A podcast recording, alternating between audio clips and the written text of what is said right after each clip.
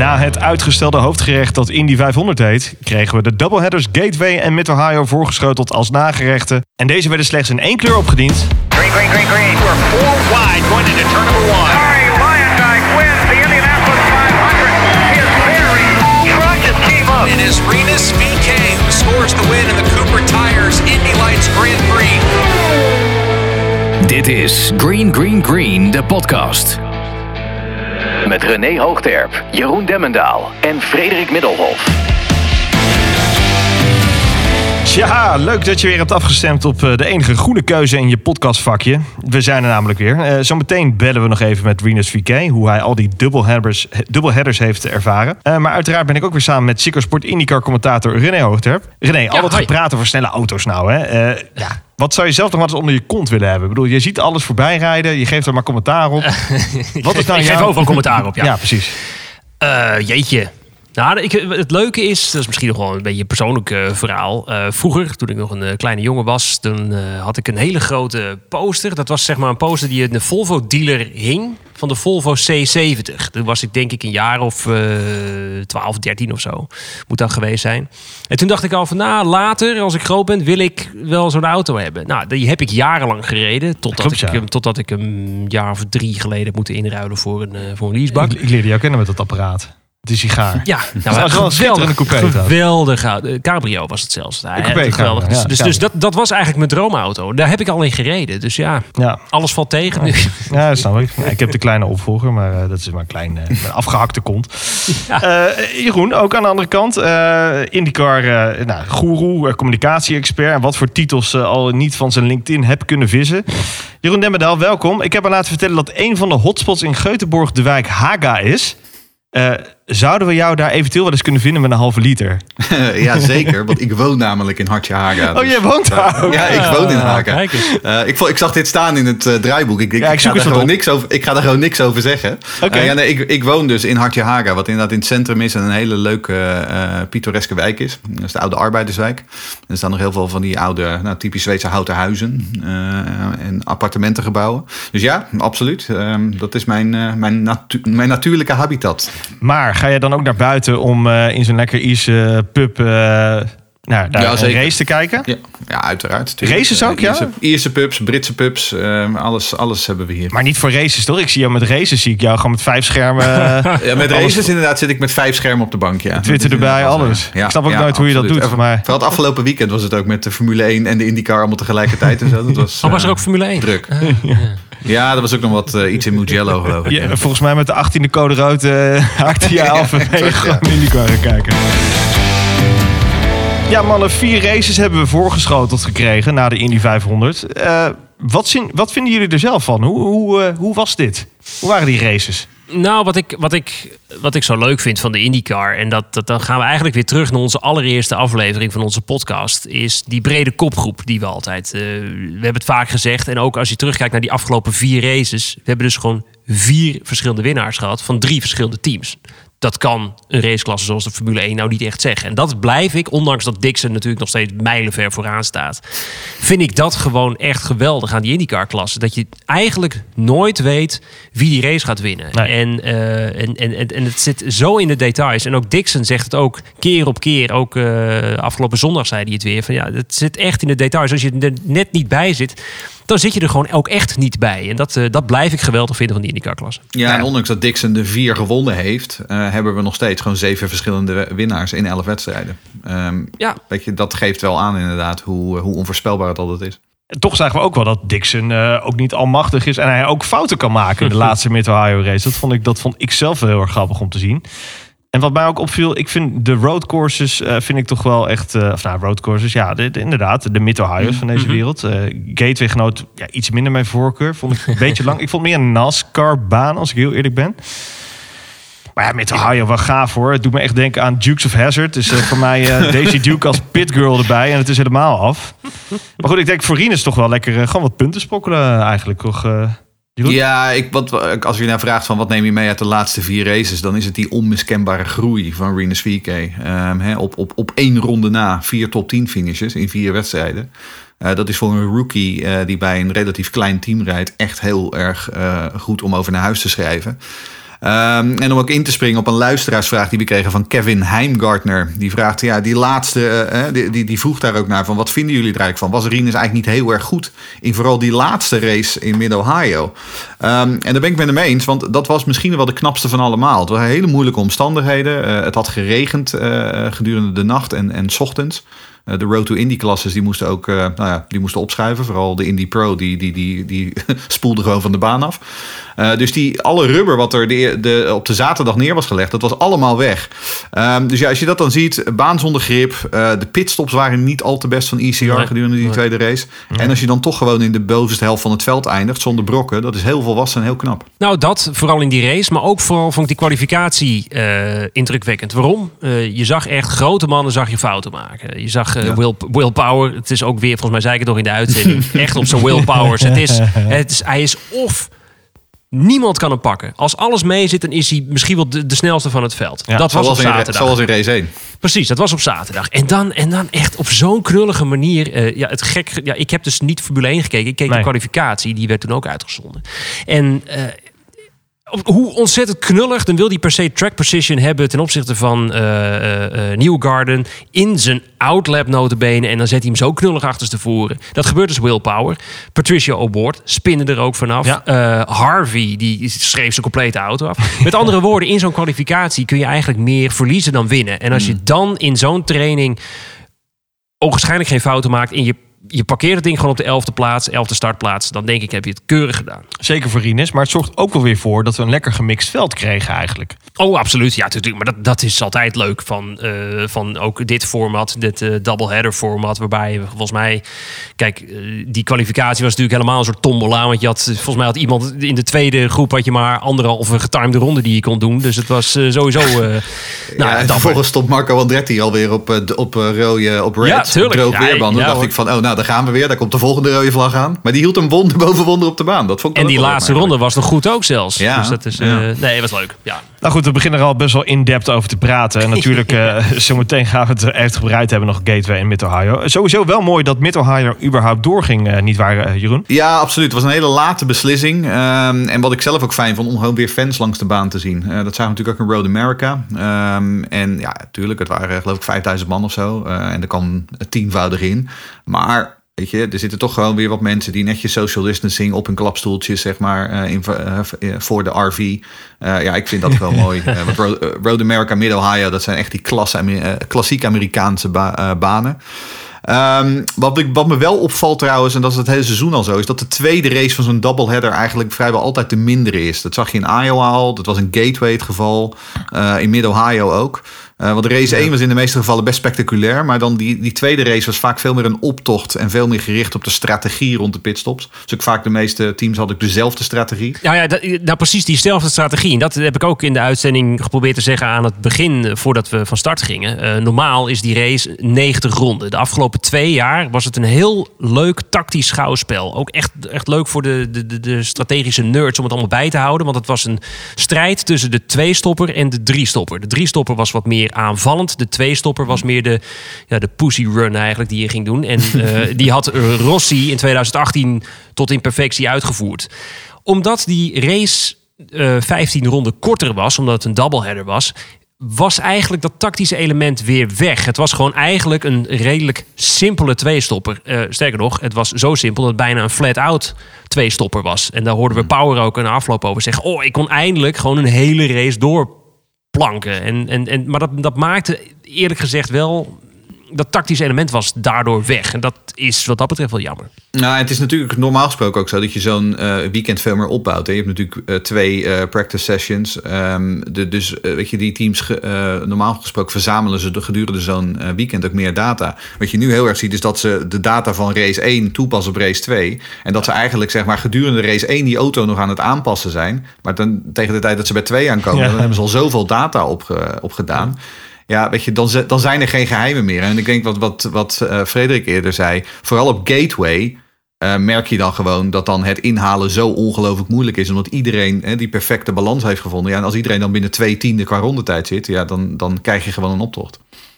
Ja, voordat we naar Gateway gaan, eerst even heet stoeltjesnieuws. Althans, ja, toen het nieuws uitkwam eh, vorige week voor opname. Jimmy Johnson, zevenvoudig NASCAR-kampioen, gaat volgend jaar IndyCar rijden.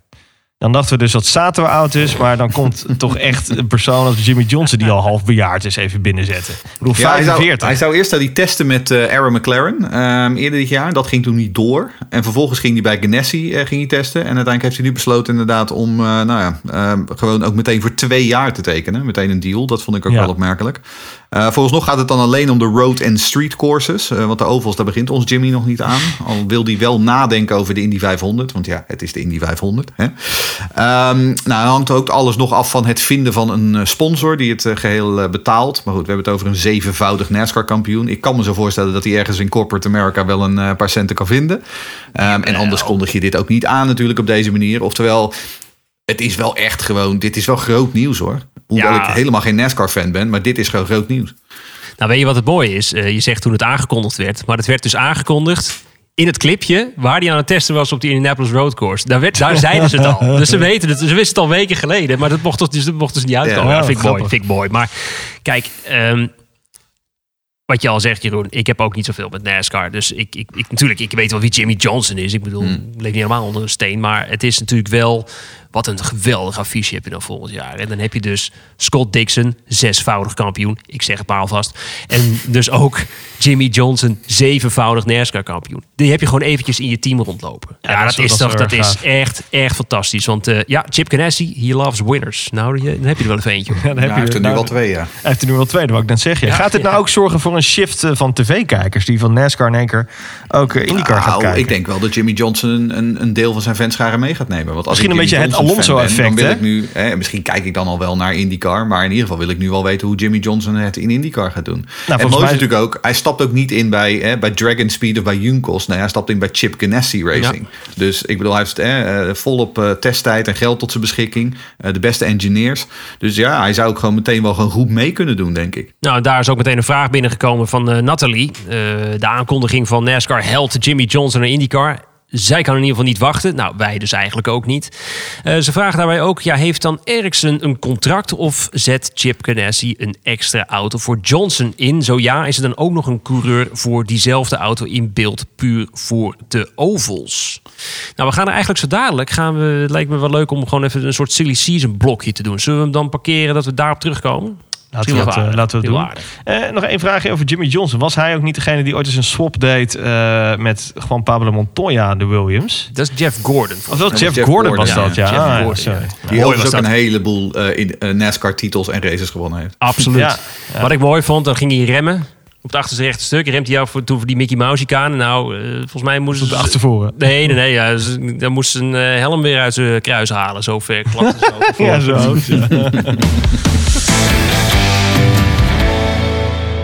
Met nog drie geplande wedstrijden op de aangepaste IndyCar-kalender... vonden wij het wel aardig om even ja, de laatste wedstrijden de revue te laten passeren. Wat teams en rijders op de weegschaal te leggen... en kijken wat ze vooral die laatste vier races naar de Indy nou hebben gepresteerd.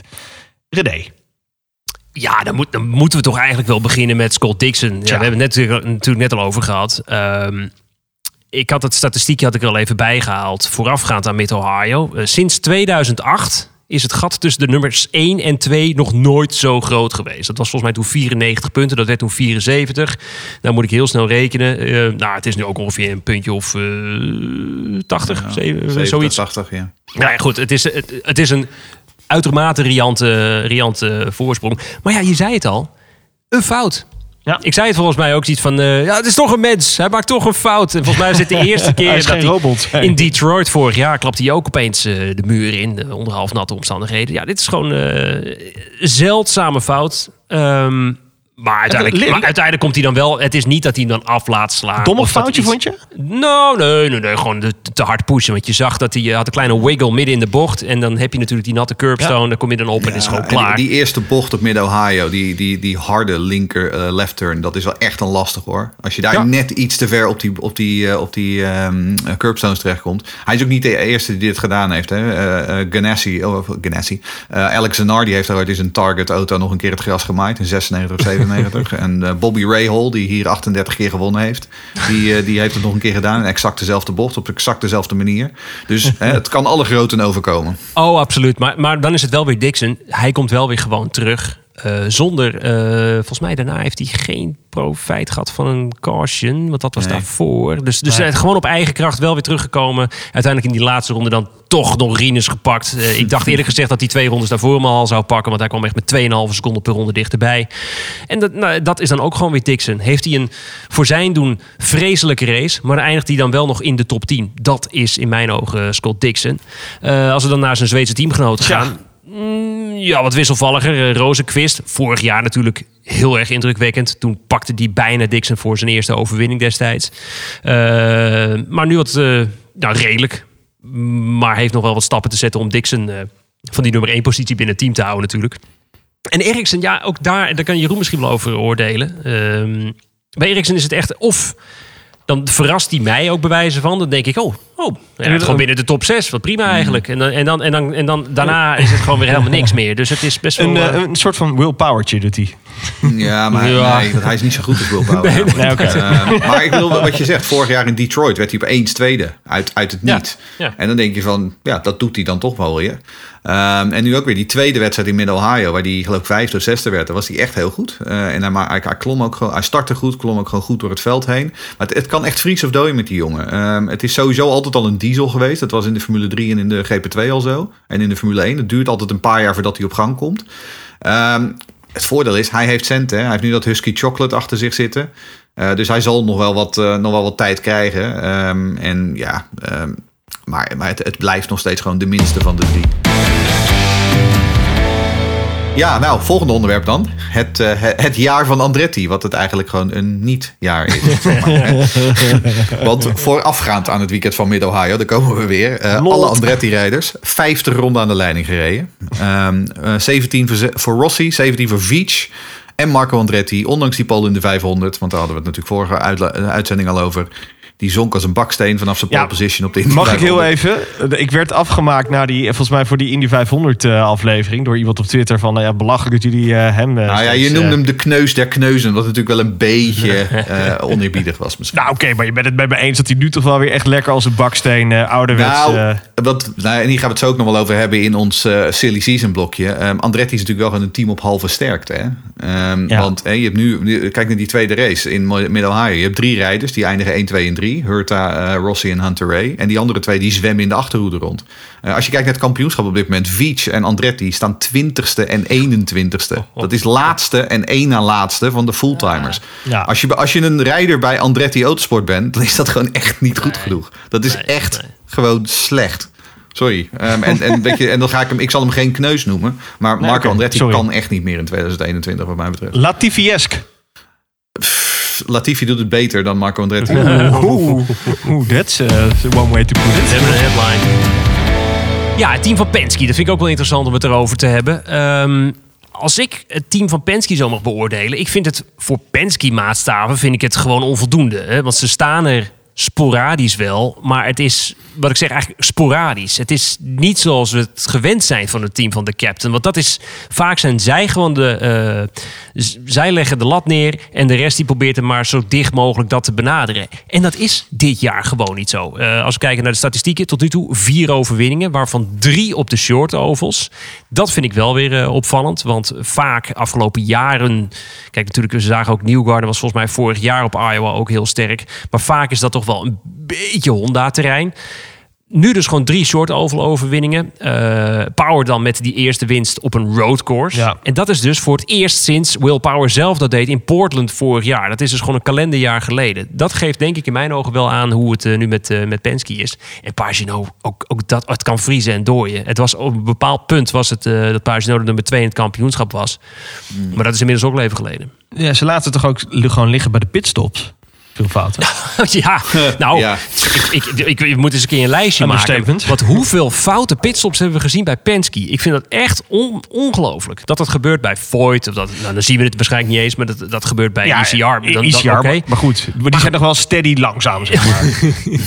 Nee, maar dat valt Nou, echt wat, tegen. wat ik me afvraag is of dat te maken heeft met het feit dat Roger zelf niet meer op de pitwall staat. Hè? Want dat was natuurlijk Hmm. vroeger ook altijd wel het geval. Roger stond tot eh, eh, dit jaar nog gewoon zelf op de pitlane. En ik weet niet of die, eh, of die pitcrews op dezelfde manier, zeg maar, in shape worden ge gewipt, zeg maar, zoals ze dat heet, noem het Engels. Ehm, maar wat je zegt, Pa- Pagino valt mij vooral heel erg tegen. Eh, Hij staat nu achtste in het kampioenschap. Eh, sinds Iowa niet meer in de top 5 gefinished. Ehm, dat is voor een Penske-coureur ook gewoon niet goed hoor. Ja, Sato van Wilde Bras Oval Specialist. Ja, ehm Rail Letterman Lanigan hebben we het dan natuurlijk over. Ehm hebben gewoon twee rijders in de top 7 van het kampioenschap. Eh, op zich gewoon heel knap. Eh, Sato die miste de eerste race van het seizoen uiteraard in Texas. Omdat hij crashed in de kwalificatie. Stond op dat moment stijf onderaan. En nu is hij gewoon zevende overall. Hè, gewonnen op Indy natuurlijk. Was, was, was tweede op Gateway. Eh, dus ja, wat dat betreft zijn seizoen is sowieso geslaagd. Aan de andere kant, in Mid-Ohio was hij weer volkomen onzichtbaar. Werd hij twee keer 18e en 19e geloof ik. Ehm, en, en ja, ik denk dat die wisselvalligheid, die zal er bij Sato wel nooit uitgaan. Ehm, nou was hij top Mid-Ohio ook maar één keer buiten de top 10 geclasseerd. Maar soms heeft hij van die weekenden dat, je hem gewoon, dat hij gewoon niet thuis is. Ik weet niet wat dat is met, eh, met, eh, Sato. Ook hij Ehm, spinde, om even aan te geven, ook hij spinde in die kwalificatie. Ook weer op zo'n knullige manier. En je denkt, ja, Dat, is ook, dat is ook weer Sato. Hè? Maar ja. Maar goed, dat is het. Weet je, hij is al 43 en dat krijgen we er niet meer uit hoor. Dat, dat zit er gewoon in. Ehm, en dan Graham Rail, eh, die was juist weer uitermate goed in Mid-Ohio en onzichtbaar in Gateway. Ehm, maar staat wel gewoon keurig zesde in het kampioenschap. Eh, drie podiums, vijf top 4 klasseringen eh, dit seizoen. Ehm, het enige wat nog mist is dan dus die overwinning eh, die Sato al wel heeft. Ehm, maar ondanks hè, de, de, wat Arrow McLaren SP, die liggen wel op de loer natuurlijk. Die hebben natuurlijk ook gewoon een hoop centen. Maar op dit moment is Rail Letterman wel gewoon nog de beste achter de drie topteams. Rail, laatste overwinning. Dat was meteen die dubbele winst op Detroit, Detroit. 17. Drie jaar geleden ruim. Dus het is, eh, mag wel even komen voor Graham. Ja, Jeroen noemde het al. Arrow eh, McLaren SP. Spam. Wil hem eigenlijk nog steeds noemen. Ehm, Mag niet hè, van het team. Dat Nee. ze heel boos als je ze zo Oh. Oké, sorry. Heb ik gelukkig nog nooit gedaan hier van de uitzending. Ehm, wat, ik, wat ik zo goed vind is eh, het feit dat ze eh, natuurlijk, ze hebben twee rookies in het team zitten, laat me even zo noemen. Maar ik vind Patricia Award, vorig jaar die, eh, die paar races die die reed. Ik kan me nog een race in Kota herinneren dat hij gewoon auto's buitenom inhaalde. Gewoon lekker frivol aan het, eh, aan het rijden was. En toen had hij misschien nog wel een paar keer dat hij zijn banden oprookte. En dan was het drie rondjes leuk en daarna klaar. Maar nu is hij en nog steeds zo frivol, maar ook gewoon constant. En natuurlijk, iedereen gunde hem die eerste overwinning in Road America. Dat werd dan Felix Rozenquist en die gunde ik het net zo. Dus dat is allemaal prima. Maar god, ja, Award vind ik echt, vind ik echt een van de revelaties van dit seizoen, eh, Jeroen. Ja, maar hij is ook gewoon echt heel goed. Ehm heeft natuurlijk ook dat, dat jaar toen hij ernaast stond, heeft hij heel veel in de sportscars gereden. Daar, maak je, eh, daar doe je natuurlijk ontzettend veel ervaring op. Ook in nat weer en in het donker. Banden, en, eh, ja. Ik bedoel, dan, dan zit je gewoon twee, drie uur in een auto. Ehm, dus ja, en hij is gewoon heel constant. Dat is het vooral. Hè. Rijdt weinig schade, uh, finish regelmatig gewoon in de top 10. En nu staat hij gewoon derde in het kampioenschap. Heel knap. Ehm, aan de andere kant, als we kijken naar Oliver Askew, hè, de grote eh, Road to Indy kampioen van de afgelopen drie jaar, ja, die, eh, die worstelt gewoon een beetje. Ehm, was heel goed in Texas, begon hij heel goed. Ehm, had ook een goede race in Iowa, waar hij derde werd. Maar verder komt hij er eigenlijk niet aan te pas. En daarom staat hij ook terecht, wat mij betreft, derde en, en laatste in die Rookie of the Year strijd. Waar ook dan eh, Palau en, en- onze Renus VK in, in zitten. Aan de andere kant, het blijft ook een leerjaar. Hè, ook voor het team, wat natuurlijk nog steeds nieuw is. Want het is natuurlijk het oude eh Schmidt-Peterson. Ehm, en ik blijf erbij eh, dat ik denk dat Spam op de langere termijn gewoon echt een meesterzet heeft gedaan. door twee van die jonge talenten erin te zetten. Ehm, Komt toch- er want komt toch ik Spam denk wel voorbij, dat op de termijn SQ en Award echt een heel goed koppel is. Oh ja, zeker, zeker. Ja. Met Rinus die ze verslaat. En als we het over de duvel hebben, gaat hij ze dan ook verslaan? nou, hij heeft, nu, hij heeft nu al een ruime voorsprong hoor. In de Rookie of the Year stand. 39 punten. Ja, Knap, dat hoor. is lekker hoor. In drie wedstrijden. En als je allemaal zeg maar constant een beetje in dat middenveld finisht. Waar, je, waar, hè, waar de verschillen dan maar twee of drie punten per positie zijn. Ja, ik ik een- denk dat Palau het heel zwaar gaat krijgen. Om hem Nou, zeker. In een ECR, wat eh, volgens jullie lezing eh, dan een beetje de Jordan van het veld is. Nou, eh, op zich... Zo, eh, ik moet, moet, ik, moet ik De heel veel, Jordan. link, ik moet Welke heel veel linkjes nu opeens gaan 2005 maken. of die van 99. Dat is nog een verschil namelijk. verschil, Ehm, ja. nee, maar, Maar ECR is is, de, nee, is de Alfa Tauri van het veld, zou ik zeggen. Ja. ja. Ja. Ja, leuk, tof. Nou, dat, dat is leuk dat je Alfa Tauri zegt, eh, Jeroen. Want eh, ik kreeg een beetje op mijn sodomieter van nou ja, misschien één of twee Twitter-luisteraars die zeiden van... nou, eh je mag wel wat minder oranje bril opzetten. Ik denk, ja, verdorie, Rinus rijdt op dat moment vierde. Ik weet niet, dat is gewoon echt, dat is gewoon echt goed. Maar ik probeerde dan de vergelijking te maken... dat het eigenlijk een soort Toro Rosso slash Alfa Tauri is. Ja, en dan is gewoon... Kijk, dat dan vervolgens een eh, Gasly in Monza wint, nou, dat zal wel. Maar het is, het is wel gewoon... Het is, het, het- nou ja, ik, eh, ik denk... Wat vooral, we gaan het zo dadelijk, eh, we gaan hem natuurlijk dadelijk zelf spreken, want we kunnen er zelf wel over oordelen. Maar ik ben vooral benieuwd hoe hij het vindt. Maar het was natuurlijk aan het begin meters maken en nu gewoon een constante factor. Als je nu bijna vier top 10 finishes op rij hebt, op twee zeker. totaal verschillende banen, ja, dan, dan, dan, dan zit je er goed in. Hij rijdt ook gewoon heel erg volwassen. Hij, hij sprokkelt die punten. Hij weet waar, eh, waar kansen liggen. Maar hij weet ook wanneer hij behouden moet rijden. Zoals in de laatste twee races. Jeroen, denk jij zelf dat hij... Ja, even een beetje koffiedik kijken. Dat hij nog een overwinning kan? Nou, waar we, het, waar we het eerder over hadden, ja, toen we bij deze show begonnen, ehm, alles kan in IndyCar. Ja, Ehm, zeker. Ligt het voor de hand? Nee. Ehm, da- daar gaan we ook gewoon eerlijk over zijn. Wat ik, maar wat ik vooral, en wat ik ook al aan het begin van deze show zei, ik vind zijn groei gedurende dit seizoen echt heel duidelijk. Eh, hè, in Texas, dat, dat, gaan we gewoon vergeten, want Texas was gewoon een ramp en dat vindt hij zelf ook. Maar daarna heeft hij eigenlijk maar heel weinig fouten gemaakt. Eh, hè, een klein eh, misstapje tijdens de Indy 500, ja, nou, dat hoort er ook bij. Maar hij groeit, hij groeit steeds meer en, en, en dat, dat betaalt zich nu ook terug in resultaten. Ik denk dat hij die Rookie of the Year titel gewoon binnen gaat halen. Ehm, want om ik te bij Palau vind ik dat de glans er wel een beetje af begint te raken de laatste races. Die begon heel sterk, maar iets wat minder de laatste paar races. Eh, en hij is gewoon beter dan Askew. Want Askew is, is nog echt aan het leren. En ik heb bij Rinus al meer wat jij zegt. Hij, hij rijdt veel volwassener. Hij rijdt alsof hij er al twee, drie jaar in het veld zit. Moeten we natuurlijk niet vergeten dat Palou natuurlijk ook slachtoffer was van het gehannes toen in uh, Mid-Ohio na een goede Ja, startpositie. Dus oké, maar... eh, Ja, maar de races daarvoor, eh, in Gateway, was, het, was hij gewoon kleurloos in het middenveld. ja, nee, eens. Eh, jij zegt trouwens Palau. Het is Palou wordt ook gezegd. Ja, jij hebt hem eh, persoonlijk Palou, ik heb- gevraagd. Ik heb, ik, heb, ik heb het dan, maar ik heb gewoon een DM'tje naar hem gestuurd. Hoe moet ik het nou uitspreken? Is, en toen zei hij Palo. Dus P-A-L-O-W. Zo moet je het uitspreken. Ik zeg, nou, ik wil, niet op de, Palo. ik, ik wil niet de Amerikaanse uitspraak. Ik wil gewoon de Catalaanse uitspraak. Nee, het is... En ik heb ook op YouTube clipjes bekeken. Toen hij nog op een kart zat. En werd hij door een of andere schimmige Spaanse reporter werd hij geïnterviewd. Waarschijnlijk en toen zei hij ook Catalaans, hè? Kijk uit. Sorry, een Catalaan. En die zei ook Palo. Dus het is Palo. Officieel. Oké. Nou, ik Maar blijf goed. wel lekker Palau zeggen af en Die toe. Spanjaard. of die Catalaan. Helemaal goed. Die dus. Ja, wel nog een vraag inderdaad van Nick van Ruiven. Ehm, nou, daar hadden we het eigenlijk net al over. En die vraagt, kunnen we de conclusie trekken dat Rinus Vieke gewoon goed bezig is in zijn rookie season? Hij heeft een paar mooie inhaalacties laten zien. Top 5 en top 10 resultaten. En hij heeft weinig gekke dingen gedaan. Eh, nou ja, Nick, simpel, eh, je haalt me de woorden uit de mond. Dat is inderdaad wat ik, eh, zoals ik het net zelf ook al zag. Eh, ja.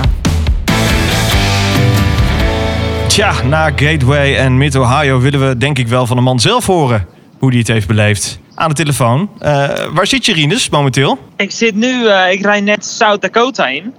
Ehm, ja, ik ben nu eh, drie weken heb ik vrij. Dus ik ga samen met Raun, mijn trainer, gaan we een rondtripje maken naar de Rocky Mountains. We hebben de fietsen mee en ja, we gaan er lekker een sportief ja, uitje van maken. Lekker. Ja, zeker. Rinus, eh, je zegt nou drie weken, drie weken eventjes vrij. Kan ik me wel voorstellen dat het eh, lekker is na een toch wat eh, hectische periode met eh, twee doubleheaders. Ehm zeker wel twee weekenden waar je met een positief gevoel op terugkijkt, denk ik. Ja, zeker wel. Tuurlijk, we hebben wat, wat moeilijk weekenden gehad. Begin van het seizoen en na, um, na Indianapolis, naar de 500, ja, wil je toch wel even, wil je het even goed overdoen. En dat heb ik ook zeker kunnen doen in Gateway met een uh, zesde en vierde plek. En uh, afgelopen weekend bijna twee tot teams. Dus uh, nou, wel zeker tevreden en we maken goede progressie. Heb je, heb je nou ook het idee dat je echt aan het groeien bent in dat seizoen? Want dat zei ik aan het begin eh, van onze opname hier. Dat, dat, ik heb echt het idee dat je steeds beter wordt en er steeds beter in begint te komen. Dat, dat zie je ook terug in de resultaten. Heb je dat, heb je dat gevoel zelf ook? Ja, zeker wel. Ik voel wel dat alles steeds makkelijker gaat. En uh, ik hoef wat minder na te denken bij, uh, bij bijvoorbeeld. Of, uh, ja, ik, ik, merk gewoon dat ik een uh, veel completere rijder ben geworden door het seizoen heen. Is dat gewoon een soort van vingerspitsengevoel? Dat, dat jij gewoon meer verweven raakt ook met, met die auto? Ja, je raakt er toch wel mee aan gewend. En zeker in zo'n periode waar je nu gewoon veel races hebt. Um, ja, dan raak, word je helemaal één met die auto. En dan ben je er zo aan gewend. Dan weet je met elke movement wat die auto gaat doen, zeg maar. We hebben natuurlijk eh, twee totaal verschillende eh, races gehad. Eerst een, eh, een, een- de kortere oval van Gateway, dan vervolgens de stratenbaan van Mid-Ohio. Je moest je weer relatief snel klaarmaken eigenlijk voor Mid-Ohio. Want wanneer wisten jullie, we gaan toch naar Mid-Ohio? Want het was, elke keer was het wel een soort, soort bijna een publiek geheim, maar we moesten maar wachten tot de gouverneur bewijzen van toestemming gaf. Kregen jullie het ook echt zo laten horen, net zoals wij het zo laat kregen te horen eigenlijk? Ja, ja, ik, ehm, ja, zeg maar, ik kreeg het horen, het eh, kreeg te zien via social media. Oh. Dus eh, ja, volgens mij was het voor iedereen zo. Er was een eh teammanager meeting. En vijf minuten daarna is het eh, gepubliceerd. Dus Krijg je Toen hoorde ik het ook voor het via eerst. Indie Podcast NL eh, te lezen? Of, die, die is altijd sneller Ja, dan het licht, hè? ja, dat weet ik wel. Alleen ik dan weer niet. Maar ehm, ik zat net op Instagram en ik, eh, ik zag het voorbij komen in die story van IndyCar. Dus Ja. wel heel blij mee dat het zo is gebeurd. Dan heb je toch twee extra races in het seizoen. Nou ja, dan dacht je toch van, oh, ik heb toch wat te doen komend weekend. Of volgend weekend in ieder geval. Dat is ook weer fijn. Maar kan ik me voor, ehm, als die race in Mid-Ohio dus niet was geweest... dan had je toch echt, wat was het, vijf weken pauze gehad... voor weer een doubleheader op de Indianapolis eh, Motor Speedway. De volgende, het volgende treffen waar we naartoe gaan.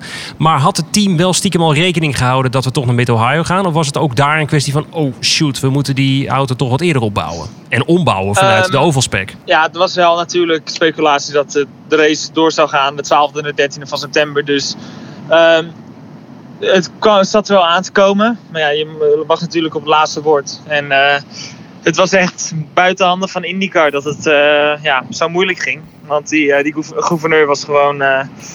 dat was niet de makkelijkste. maar uiteindelijk, ja, de, de teams waren gewoon goed mee bezig. En ja, die auto's waren gewoon al ready to go, zeg maar. Hey, je hebt nou natuurlijk een aantal van die, van die doubleheaders gedaan. Eh wat het ook in de aanloop naar Mid-Ohio al een beetje over hoe je dan zeg maar door zo'n weekend heen helpt. Ehm, nou heb ik ook gehoord van bijvoorbeeld Bobby Rahal. Die vindt het echt helemaal niks, die doubleheaders. Ehm, hoe, hoe kijk jij er tegenaan? Is dat iets waar, waar je plezier in hebt? Of vind je het eh, te zwaar? Eh, hoop je dat het volgend jaar eh, ehm, niet meer terugkomt? Of zou je het graag wel weer terug willen zien komen? Nou, ik vind het wel leuk. Het is zeker de beste oplossing voor een seizoen als dit. Hmm. Maar ik denk toch als je een, ehm, een normaal seizoen hebt met eh, alle, gewoon, alle, wat zijn het, 17, 18 races. ehm, ja, dan is het wel eigenlijk gaaf als je een heel weekend hebt wat opbouwt naar die race toe.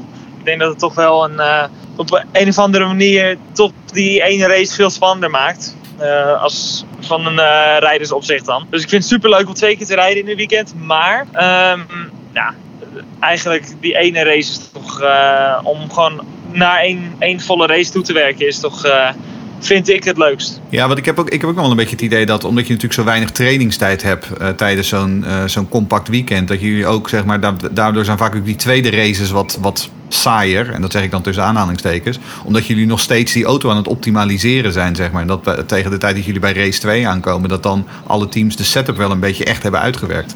Wat je normaal gesproken dus in een normaal weekend zo zou doen. Ja, dat is ook zo. En ja, iedereen, kijk, je hebt natuurlijk met strategieën, die, eh, daar moet je achter komen. En eh, daar komen de meeste eh, ja, speciale strategieën die komen in de eerste race tevoorschijn. En eh, ja, net als de tweede race in eh Mid-Ohio, daar had iedereen gewoon dezelfde strategie. Dus eh nou, daar was, eh, daar was eigenlijk niet zo heel veel aan. En ik denk dat het toch gewoon beter, eh, beter zou zijn als, eh, als je één race hebt. We kunnen, eh, Rinus, we zitten nu richting het einde van het jaar. We kunnen de balans opmaken van de circuits waar we echt niet gaan komen. Welk circuit waar we uiteindelijk dit jaar toch niet naartoe zijn gegaan? Wat is het circuit waarvan je denkt, ah verdorie, jammer. Ik hoop dat we daar volgend jaar wel zijn. Eh, Long Beach. Ja. Long Beach zou ik wel heel graag naartoe gegaan. Ja, we, hebben natuurlijk, we hebben nog geen stratenbanen gehad natuurlijk. Nauwelijks. Nee. Nee, dat ook niet. Eh, zeker met de IndyCar is dat super vet. En ja, Long Beach, weet je, LA. Het is toch wel een, eh, het schijnt een hele spectaculaire race te zijn, ook met alles eromheen. En ehm, mensen in het team zeggen dat het wel een van de leukste races is. Gewoon met accommodaties midden in de stad. En ehm, je loopt naar het hotel toe, van, eh, vanuit het hotel naar het circuit toe. Dus het is allemaal, het schijnt heel leuk te zijn. Dus daar kijk ik wel echt naar uit. Nog heel even terug naar die eh, doubleheaders, eh Rinus. Eh, hoe heb jij het idee dat de monteurs van eh, ECR het beleven? En überhaupt de monteurs in de paddocks. Is het voor hun, we horen vanuit de Formule 1 bijvoorbeeld... dat deze, ja, toch wel die, die triple weekenden, dat het behoorlijk zwaar is. En hoe, hoe leeft dat in IndyCar? Zijn die ook echt weken van huis? Hoe, hoe gaat dat daar? Ehm, nou, bij de IndyCar is het zo dat... ja, je hebt bij de Formule 1...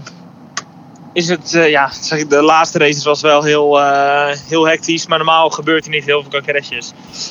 En bij de IndyCar heb je wel is dat er iemand een eh, muurtje wegtikt. Of ja, er gebeurt wel wat meer. Dus er is wel wat meer te sleutelen. Maar zijn wel... Ja, de auto's zijn wat simpeler. Dus er zijn altijd onderdelen en... ja, je zal niet, zoals bij een Williams hebben, dat je een keer zonder onderdelen staat. En ehm Of een ja, racing point? header weekend. ja, of een Racing Point. Ja, die hebben een hele, helemaal zwaar weekend gehad met die auto van Stroll. Nou, die schreef volgens mij wel een Maar- auto van 10 miljoen af. Ja, even. Ja. Ja, En hij fikt, en hij fikt af, inderdaad. Dus, ja, Ja. Met alle nieuwe updates, maar goed. Oké. Ehm, nou, dat, ehm, bij de IndyCar is dat gewoon wel iets, iets simpeler. Eh, er zijn minder vleugels, er zijn minder kleine details. Maar ja, het is natuurlijk wel hard werken. En ehm, als je bijvoorbeeld net als Iowa twee, twee races in de avond hebt, ja, dan gaat het werk echt heel, la- heel lang door. Hmm. Maar de monteurs die gaan wel gewoon. eh, er is vaak als de races ver weg zijn, er is er een charter. En eh, anders is iedereen gewoon in een hotel en gaan ze weer naar huis. Dus ze zijn niet, ze zijn niet weken van huis. Maar ehm, nee, het is wel hard werk voor iedereen. Ehm, je kan zelfs als, als rijder zelf merk je dat je tijdens het weekend, na de eerste race, moet je even snel door alles heen gaan. Alles snel bespreken en naar het hotel om toch wel een beetje energie te besparen. Dus het is wel een stuk anders. Je, eh, als we eventjes eh, kort de races behandelen die we... Nou, de, de afgelopen vier races, de doubleheader. eh bijna vier top 10 finishes eh, op rij. Eh, natuurlijk, die laatste in een actie van Dixon. Wat ging er door je heen dat die toch voorbij kwam? Ja, nou, sommigen van jullie hebben het wel gehoord. Ehm, maar, ehm, nou kijk, ik vond het wel knap dat ik hem zo lang achter me kon houden, eerlijk gezegd. Want hij, wa- hij was echt een stuk sneller. Hij was op die andere strategie en eh, zijn banden waren echt veel beter. En wij hadden wel in die, eh, in die tweede race in Mid-Ohio, hadden we gewoon op de tweede helft van de stint heel veel moeite om, eh, om grip te behouden. Dus ja, dat was gewoon echt moeilijk. Maar Ehm, ja, Scott Dixon kwam toen uiteindelijk, uiteindelijk voorbij in de laatste ronde. Ja, dat was, dat was, dat was heel jammer. Eh, ik had nog veel push to pass over, maar dat kwam ook omdat ik een fuel nummer moest halen. En als je die push to pass gebruikt, Eh, dan eh, gebruik je ook meteen een stuk meer benzine. Ehm, ja, dus dat was, eh, dat was. Nou, ik heb er heel veel woorden voor, maar het was niet fijn. maar ja, uiteindelijk, ik heb wel, eh, ik heb wel mijn best gedaan. En ik kreeg. Normaal krijg je op je, op je stuur een melding met eh, overtake. Dat je zeg maar een, eh, krijg je een, eh, een balkje dat je eh, je overtake, dat je push to pass aanstaat. En dat kreeg ik niet, dat rondje. Die laatste ronde. Dus eh, nou, ik drukken, drukken. En, dus ik druk hem aan, uit, aan, uit. Dus ja, uiteindelijk heb je dan die. eh, eh, dan ben je momentum kwijt ja. natuurlijk. Ja. Ja. dan ben je moment een beetje kwijt. En eh, ja, toen eh, had hij net een run op hem. Ja, ik, ik had gewoon echt niet de snelheid die laatste ronde. Dus hij was voorbij. Toen liet ik hem gewoon gaan. Nou, wat me wel Uiteindelijk opviel... elfde was prima. Ja, precies. Maar wat me opviel, eh, meer dan ooit eigenlijk, was je op de boordradio, was je aan het, nou, ik wil niet zeggen klagen, maar wel dat je constant zei, ik heb onderstuur, ik heb onderstuur, moeten dingen aangepast worden. Op eh, Gateway hoefde je dat eigenlijk helemaal niet bijvoorbeeld. En volgens mij was het in de race 1 van Mid-Ohio, viel dat ook reuze mee. Het viel me op dat je, dat, je, dat je wat meer aan het zoeken was qua balans gedurende de race in eh, de tweede race van Mid-Ohio. Klopt dat? Ja, klopt. Ja. Het heeft ook geregend eh, de dag Ja. ervoor. Of in de ochtend. Dus uiteindelijk, ehm, die baan, ja, Mid-Ohio staat, voor beke- er staat erom bekend dat eh, de grip die verandert echt de hele dag door. En ja, we zaten er gewoon een beetje naast in die tweede race. En ja, het voelde gewoon de hele race moeilijk. Banden kwamen moeilijk op temperatuur. En eh, ja, ik had gewoon heel veel onderstuur ook. Dus eh, je hebt natuurlijk bars waar je mee kan werken tijdens het rijden. Alleen ja, op een gegeven moment eh, stond ik ja, helemaal full soft, zeg maar, voor, eh, voorop. En ik had helemaal Oh, is, geen sorry, dat, een dat, is, dat, is, over. dat is de simrace afstelling trouwens. Alles zo zacht mogelijk, heb je het meeste grip. Maar in het echt Ja. werkt dat dus kennelijk niet. Nee, nee, nou, dus uiteindelijk, ik was ermee bezig, het hielp wel steeds. Alleen ja, op een gegeven moment, ja, je hebt maar eh, zes, eh, zes klikjes die je kan veranderen.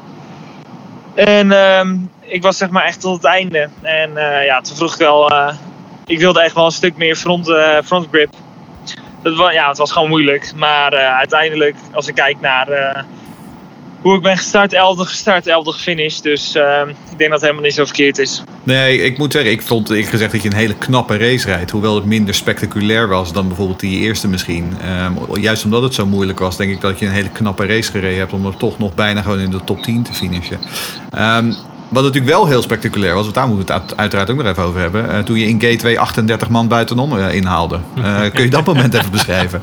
Ja, ja nou die was ook wel cool. Ehm, ja, ik, ik weet eigenlijk niet wat ik deed. Ik, het was wel zo, het was zeg maar een parade voor de race.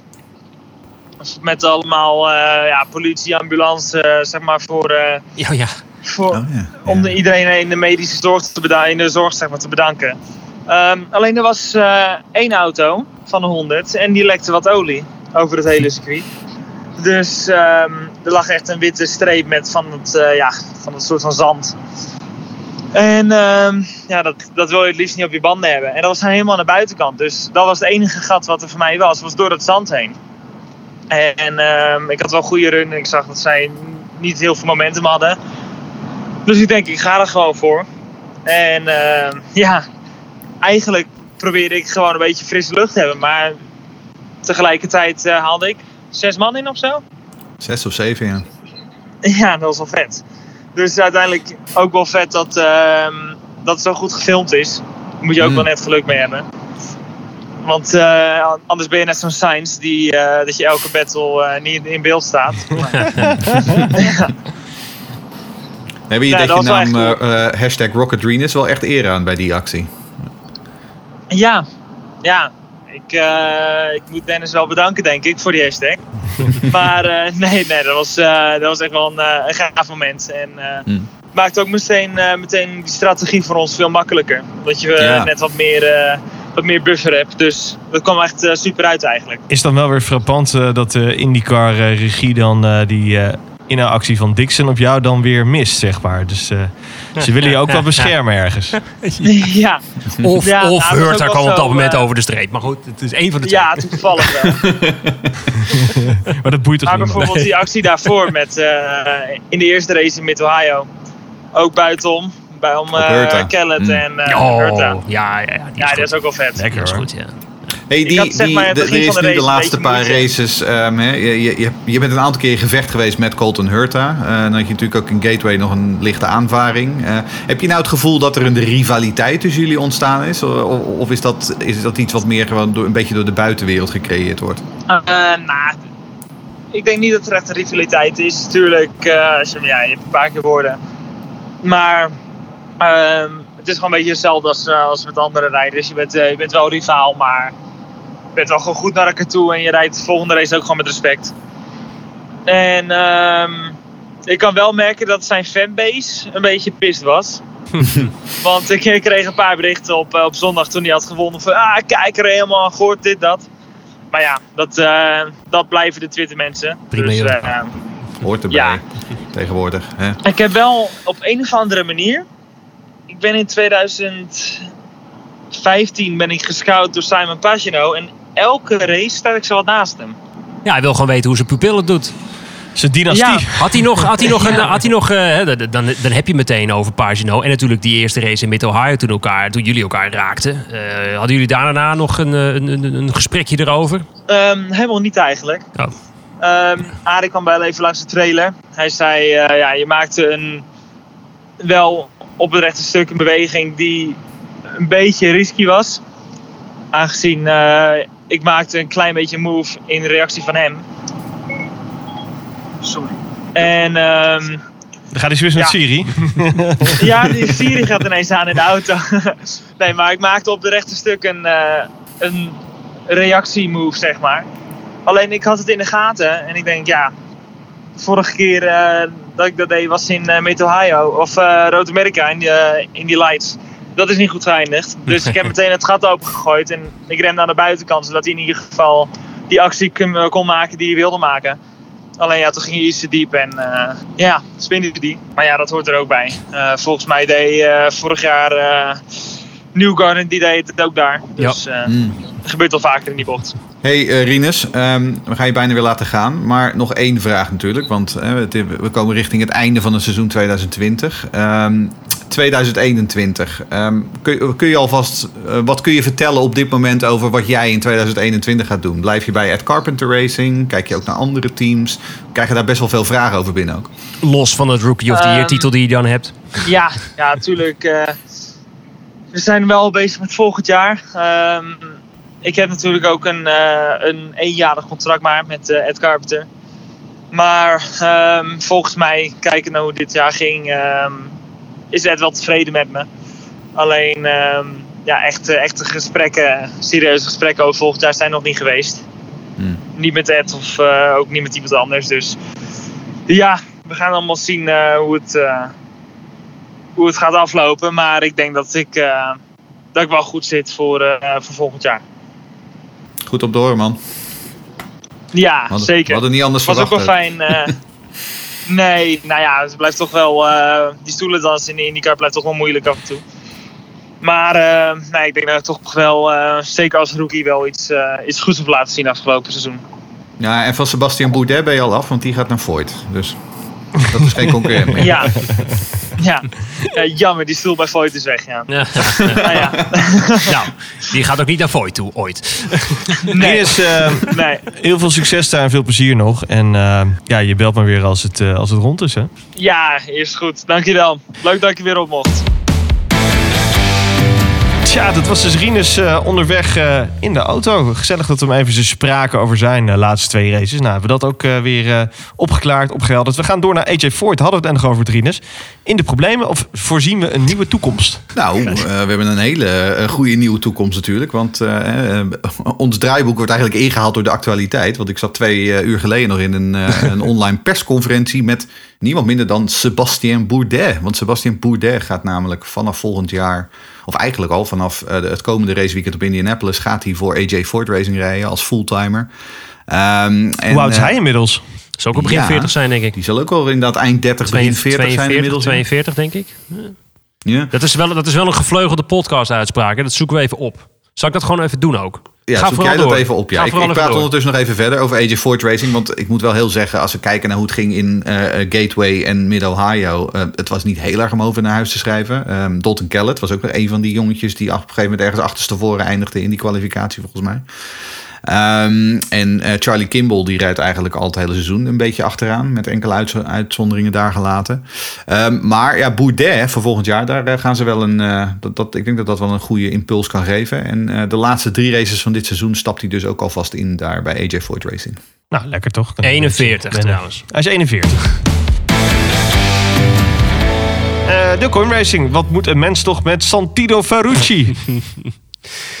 ja, het, het, het, weet je, het enfant terrible, mogen we wel zeggen, van Europa. Want dat is dan misschien wel even heel duidelijk. Want in Amerika lopen ze op een of andere manier toch gewoon wel met hem weg. Hij heeft natuurlijk een guitig koppie en uh, nou, uh, prima. Uh, en liet natuurlijk vorig jaar tijdens een eerste Indy 500 ook wel even zien dat hij over een groot racehart...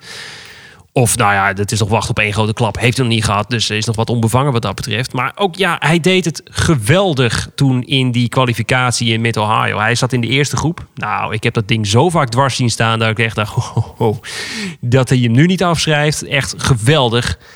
Nou ja, toen was dan die race die dan eigenlijk na 400 meter alweer ophield. En dat was eigenlijk gewoon zijn eigen stomme, stomme schuld. Dus, dus wat dat betreft, dus Ferrucci zit heel veel in maar het is, het is nog een beetje een wilde bras. Ja, ik wil zeggen, wel een beetje. Misschien is het wel de nieuwe Stato. Nee, nee, nee, nee.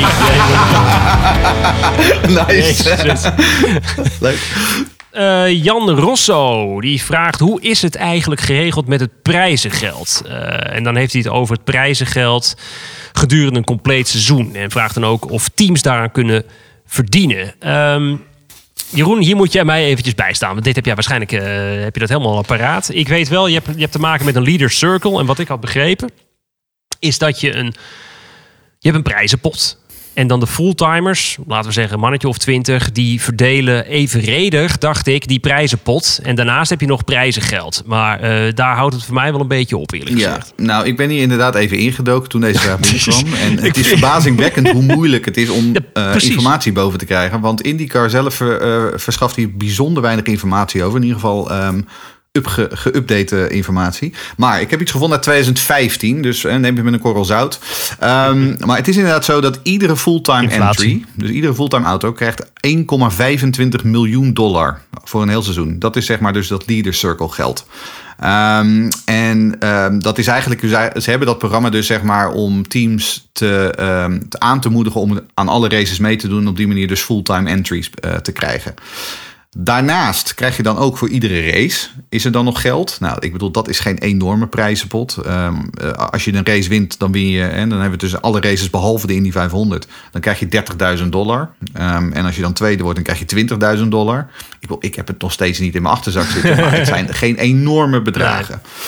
Ehm, en dan, aan het einde van het seizoen, dan hebben ze inderdaad dus een prijzenpot voor hè, hoe je geëindigd bent in het kampioenschap. Nou, hoeveel krijgt de kampioen dan? Die krijgt naast die hele grote Astor Cup, die, die zilveren beker, krijg je 1 miljoen dollar. Dat is dus eh, het prijzengeld voor de winnaar. Ehm, en dan de nummers 2 tot en met 10, die verdelen onderling ongeveer nog 350.000 dollar in aflopende. ehm, dus als je tweede wordt, dan krijg je ongeveer 200.000 dollar en dan zo naar beneden. En dit is belangrijk, want dat is ook voor onze grote vriend Rinus van Kanthout heel belangrijk. Als je Rookie of the Year wordt, dan krijg je 50.000 dollar. Gines zelf. Nou, Dat, zal wel naar het team en Ja. Rinus gaan. Het gaat naar de entrant. En officieel is dat eh Ome Ed. Ja, nee, dat gunnen we Rinus eh, van harte. Ik vraag me trouwens wel af hoe dit allemaal gaat. Je neemt al deze info tot je. Eh, hè, je ligt daar lekker op die, die hagenvik van je. Dan zit je gewoon op je iPadje even wat informatie uit te zoeken. Ik, ik zat dit op te zoeken, Oh, ja. Want ik dacht, ja, die, 2005. ik weet wel ongeveer wat het concept is van de Leader Circle. Maar ik dacht, wat zou inmiddels de, de payout Ja. zijn? En voor de Indy 500 is het heel makkelijk te vinden. Want dat wordt ieder jaar wordt dat aangekondigd. Maar de Ja. Leader Circle, het valt niet mee. Om dat Het is, boven water te halen. het is bijna een soort Concord Agreement eigenlijk. Want het is allemaal heel geheim. En, eh, en inderdaad, het laatste wat ik wist is inderdaad dat document van 2015. Ik denk, ja, ik weet niet of dat nog actueel is. Nou, dat dat weten we eigenlijk je helemaal dus, niet. eh, je hebt dan dus eh, de IndyCar Media Guide. Dat is zeg maar een pdf van 435.000 pagina's. en ik dacht van, ik zoek even in de, in de zoekfunctie Leader Circle. No hits. Oh, oké. Nou ja. Oh, nou, als het zelfs daar niet in het niet staat, in. En de reglementen, daar staat het ook niet in. Dus nou ja, uiteindelijk inderdaad, dat, eh er was een nieuwsbericht uit 2015. Daar komen deze nummers vandaan. Misschien met wat inflatie kloppen de cijfers wel. Tja, what's next dan? De slotfase van het seizoen. Eh, een korte preview wat we kunnen verwachten, mannen. Eerst een doubleheader eh, op de roadcourse van Indianapolis. En vervolgens het seizoenslot in St. Petersburg. En dat is wel een baan waar ik toch wel naar uitkijk, Jeroen. Ja, eh, ik hoop vooral dat het gebeurt. Want dat moeten we Nou, allemaal in ja. coronatijden en in Florida nog wel even afwachten. Ehm, het zou kunnen dat ze hem rijden, maar dan zonder publiek. Zoals we dat natuurlijk eh, eerder dit seizoen. Hè. Nu weten we inmiddels dat een wedstrijd rijden zonder publiek gewoon goed kan. Want eh IndyCar heeft natuurlijk nu die, ehm, die protocollen in plaats. Ja, wat ik wel heb begrepen, wat, wat een extra vraagteken bij die race van St. Piet plaatst, is dat normaal de organisatie, het, de, de opbouw van het circuit, dat wordt dan weer terugverdiend door ticketverkoop. En als dat natuurlijk, als je dan geen publiek kan hebben, dan, is dat, dan kan het wel even heel listig zijn. Los Ja. van eh, dat je een hele stad natuurlijk eh, op slot gaat zetten en in de coronaperiode. Nou, dat is het ook nog inderdaad. Hè? Want ik heb Mid-Ohio kunnen ze gewoon een week van tevoren zeggen van ja en go. En dan gaan we Ja. gewoon met z'n allen. Ehm, deze baan moet gewoon vanaf de grond af opgebouwd worden op dat vliegveld. Ja. En ik heb begrepen dat er nog wel wat dingen staan nog, wat ze Mm. konden laten staan. Maar volgens mij eh, is het zes weken wat je nodig hebt om het op te bouwen. Dus Ja. volgens mij moeten ze denk ik, ik even, nou, dan moeten ze toch vrij snel... eh, Ik zat toevallig vandaag week? nog even een keer op het Twitter-account te kijken van de GP St. Pete. Maar daar zag ik nog geen nieuwe informatie. Maar hoe dan ook. Vooralsnog staat hij gewoon op de eh, kalender. Eh, ja, dan die doubleheader in Indianapolis. Dat heet de Harvest Grand Prix. Omdat het in de harvest season plaats zou vinden. Om heel eerlijk te zijn, die Indianapolis Road Course. Ik heb hem inmiddels wel een beetje gezien. Maar Ja, goed, het zijn twee races. Nou ja. nou, ik, het ergste is, waarschijnlijk als St. Piet niet doorgaat, dan Hmm. voel je hem al aankomen. Dan is het dit. Nee, Dat denk ik niet. Oh, dan krijgen we vier keer. Dan gaan we nog een keer Oh, naar. nee. naar eh, dat, er zijn al wat geruchten. Je hoorde de podcast van eh Hinch en Rossi, die dat ook zeiden. Van nou, het zou zomaar kunnen dat we dan nog een keer naar die, eh, naar die roadcourse moeten. Ja, en ik, maar ik heb ook gehoord dat Road America eventueel weer terug zou komen als een soort van seizoensafsluiter. En dan heb ik zoiets, doe dat dan maar. Ja, even kijken. Ik zet ze even op de weegschaal. Die Road America of Indianapolis Road Course. Oh, nou, die slaat wel heel erg die kant op. Ja. Mannen, ik hoor jullie over gespeculeer. Hoi, dit is Wieners En volg Indie Podcast NL op Twitter. Ja, en het leukste gedeelte van ouwe hoeren over gespeculeer is het silly season. En over poppetjes en auto's en eh, waar, waar deze poppetjes vooral heen gaan of vooral niet. En met al het bombastische nieuws eh, de afgelopen weken in de Formule 1 is het nu bij IndyCar ook wel lekker aan het broeien hoor. Ik bedoel, hè, Jimmy Johnson nu dus. Eh, nou ja, goed. Het silly season is het dus. Wat kunnen we nu verwachten? Wie blijft, wie drijft? René, trap jij maar af. Eh, ja, nou, natuurlijk. Het, het mooie is, alles valt of staat of het qua financiën allemaal wel rondkomt. Maar als we gewoon eens beginnen bij de A, Andretti. Eh, daar hebben we volgens mij Rossi en Hurta die een doorlopend contract hebben. Dus die zijn sowieso wel zeker. Nou, dat zijn ook twee, eh, nou we hadden het net al over, dat zijn wel de twee mannen die redelijk tot goed presteren. Rossi heeft natuurlijk een pechjaar, maar goed, dat weten we wel. Aan zijn eh, prestaties gaat het in ieder geval niet liggen. Eh, dus die zijn in ieder geval wel zeker. Ja, en Rossi is natuurlijk ook een eh, favorietje en lievelingetje van Honda. Dus eh, Honda Amerika vooral. Dus eh, Rossi die zit Zeker veilig. Ehm, wie ook wel veilig lijkt te zitten, toch, denk ik gewoon, is Marco Andretti. Want Marco Oh, Andretti toch wel? trekt- Ja, want het punt is, Marco Andretti trekt heel veel sponsors aan. Die naam is nog steeds commercieel heel interessant. Dus eh, zolang Marco het wil, rijdt hij daar. Ehm, Maar wij willen Marco niet. Frederik wil Marco niet. Frederik wil Marco niet. Sponsoren willen Marco wel, maar Frederik wil het niet. Nou, we geven het even door. Je bent mij kwijt, maar het is ook een lange dag geweest. Ehm, en ehm, Ryan Hunter Ray, eh, zijn contract loopt dit jaar wel af. Eh, maar goed, die heeft ook al wel een heel lang, eh, jarenlang partnership met DHL. Nou is het natuurlijk ook wel zo dat DHL, eh, kan ik me voorstellen dat ze op een gegeven moment ook denken van hoe lang gaan we dit nog voortzetten. Maar ja, Captain America, hè, toch wel gewoon oud kampioen. Nog steeds af en toe op zijn beste dag kan hij gewoon een race winnen. Dus ik denk dat ze hem er wel bij houden. Wat we in ieder geval weten is dat Andretti eh, gewoon ook volgend jaar met vijf auto's wil rijden. Ja, en dan is wel de grote vraag: gaat Fiets in die auto eh, zitten? Eh, hij had een driejarig contract, een erg lucratief contract hadden we ook eh, begrepen. Gamebridge is de sponsor die flink de portemonnee voor hem heeft getrokken. Ja, zijn de prestaties goed genoeg om nog een verlenging van het contract te hebben? Ik vraag het me eerlijk gezegd af. Want ik denk ook, als het niet bij Andretti is, om wat voor reden dan ook, dan denk ik ook niet dat hij een ander stoeltje gaat hebben in IndyCar. Het zou zomaar kunnen dat dit de laatste races van Fiets zijn. Ja, maar Shank Racing, Jeroen. Ja, Maya Shank Racing. Ehm, ik, ik sprak ehm, eh, eigenaar Michael Shank eh, in de aanloop naar Mid-Ohio. En toen vroeg ik aan hem, ik zeg, ben je überhaupt aan het denken aan uitbreiding? Want hij rijdt op dit moment alleen met Jack Harvey. Nou, Jack Harvey en, en Michael Shank, dat zijn twee handen op één buik. Dus die gaan gewoon samen door. Hij zegt, ja, ik wil uitbreiden, maar alleen als ik er klaar voor ben. Eh, en dat heb ik ook aan Jack Harvey beloofd, zegt hij. Hij zegt, ik, ik, eh, we, zijn nog steeds gewoon hè, ons team aan het opbouwen. Hè. Ze, gingen natuurlijk, ze waren natuurlijk ooit part-time. Dit is hun eerste seizoen dat ze fulltime zijn. Ehm, dus het zou kunnen dat er volgend jaar op part-time een tweede auto bij komt. En als de, hè, als de financiering ook rondkomt. Maar ehm, het zou ook zomaar kunnen dat ze nog een jaartje gewoon met alleen Jack Harvey rijden. Ganassi. Ganassi, eh, ja, nou, Scott Dixon, eh, ja, dat is toch een vraagteken. Heeft hij genoeg laten zien om, om volgend jaar terug te mogen komen? Hè? Zijn die vier overwinningen en die zesde titel wel genoeg? nou, waarschijnlijk wel, hè. Ehm, en dan ja, de situatie van Eriksson en Rosenquist, eh, de grote Zweden, ehm, die is niet helemaal duidelijk. Ehm, maar ik kan me zomaar voorstellen dat Rosenquist, zoals die in die laatste drie races nog redelijk presteert, dat hij gewoon eh, wel weer verlenging krijgt.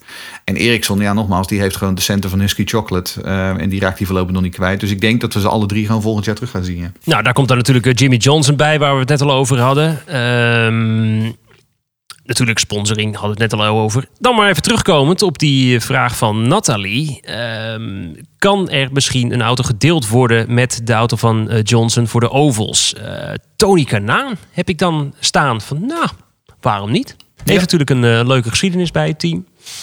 Ik, dan heb je toch ook wel weer even een naam ook hoor. Ik denk, ik, het zou me niks verbazen. Ja, want hij zou eigenlijk dit seizoen al stoppen, zeg maar. En toen was er nergens publiek. En toen zei hij van, ja, maar ik wil niet stoppen als er nergens publiek is. Dus eh, wil hij het volgend jaar dan zijn laatste jaar maken... en dan nog een paar overraces rijden. Ja, ik heb het ook al ergens eh, eerder gehoord, inderdaad, deze suggestie. Het zou, het zou wat mij betreft prima uitkomen. Dan heb je dus Dixon, Johnson en Kanaan. Het zijn allemaal 40-plussers, maar dat zijn een partij zwaargewichten in het vakgebied. Hè? Oh, heerlijk. Eh Penske. Penske. Ehm, ja, Roger Penske die gaf eh, tijdens de Indy 500 al aan eh, dat alle drie zijn huidige rijders, eh, dus Newgarden, Pagano en Power, allemaal volgend jaar terugkomen. Ehm, nou ja, bij Newgarden uiteraard. Ehm, bij Pagano en Power. Ik denk ook dat het ermee te maken heeft dat dit zo'n raar jaar geweest is. Dus misschien dat je zeg maar in dit jaar juist geen veranderingen wil maken. Maar of ze ehm, na 21 eh, eh, nog, nog aan de bak zijn bij Penske, dat waag ik te betwijfelen. Ja, en er waren natuurlijk ook wel wat... eh, Penske gaat stoppen met dat IMSA-team. En er waren ook wel wat geruchten dat Elio Castroneves of Montoya misschien wel terug zou kunnen komen in de IndyCar. Ik juich dat natuurlijk toe. Maar ik vraag me af of dat echt gaat gebeuren. Wat, wat, wat eerder voor de hand liggend is, is dat Scott McLaughlin toch naar Penske zou gaan. Dus zou die eigenlijk al dit jaar zou die een paar races, een handvol races rijden. Volgens mij de road course en, eh, van Indianapolis, sorry, en de Indy 500. Dat is pre-corona natuurlijk, toen de wereld er heel anders uitzag. Ik ehm, zou zomaar kunnen dat daar in ieder geval een part-time stoeltje gaat komen voor McLaughlin. Interessant, ook weer, als hij erbij zou komen. God, wat een lekkere line-up trouwens gaan Zo, we krijgen. Als ik, als ik nu even, Ja, nu want ze wilden kijk. dit Mooi, jaar eigenlijk McLaughlin eh, tot acht races gaan laten rijden. Dat was, eh, dat was het plan inderdaad pre-corona. Dus eh, dat zou dan inderdaad misschien volgend jaar gebeuren. Arrow McLaren SP. Nou, Ehm, kort hij wilde dingen Ja. zelfs Jensen Button. nou, en Perez. En Perez Perez. natuurlijk, ja. Want eh, volgens mij heeft... All-star eh, team. Ja, waarom niet? Ja. Dat, eh, laten we eerst even beginnen met gewoon de rijders die er nu zijn. Askew en Award. Ehm, ja, eerlijk gezegd... Ik, het, het zou, nee, laat ik het anders zeggen. Het zou stom zijn als McLaren afscheid van ze zou nemen. Want het is een goed duo. eh, vooral Award geweldig. En Askew, die, komt, ja, die kan ook echt wel sturen, hoor. Ja. Maar Schmi- Sam Schmidt heeft ook aangegeven dat ze in principe gewoon gaan blijven volgend jaar. Nou, dan is eh 1 en 1 is 2, toch? Ja. Perez, Jeroen. Ja, Wat denk je? eh, nou ja, dat hangt er dus helemaal vanaf of hij aan de bak komt in de Formule 1. Hè. Eh, gaat hij naar Haas of naar Alfa Romeo? Of misschien wel naar Red Bull? Hè? Want Christian Horner die zegt nu dat hij misschien wel toch wel met Perez om de tafel zit. Maar als hij niet in de Formule 1 aan de bak komt... ehm Zack Brown die heeft gezegd dat ze hem er heel graag bij willen hebben. Uiteraard, want hij is Mexicaan. Hij heeft veel zijn eh, Mexicaanse sponsoren. Dus eh, die, die auto betaalt zichzelf. En natuurlijk, ja, ehm, eh, al die Hispanics in, eh, ehm, in, in Amerika, ja... Het is, het is een, een, een hele logische stap. Ik- En ik zou het absoluut toe, toejuichen. Ik denk dat Perez absoluut een IndyCar-coureur is.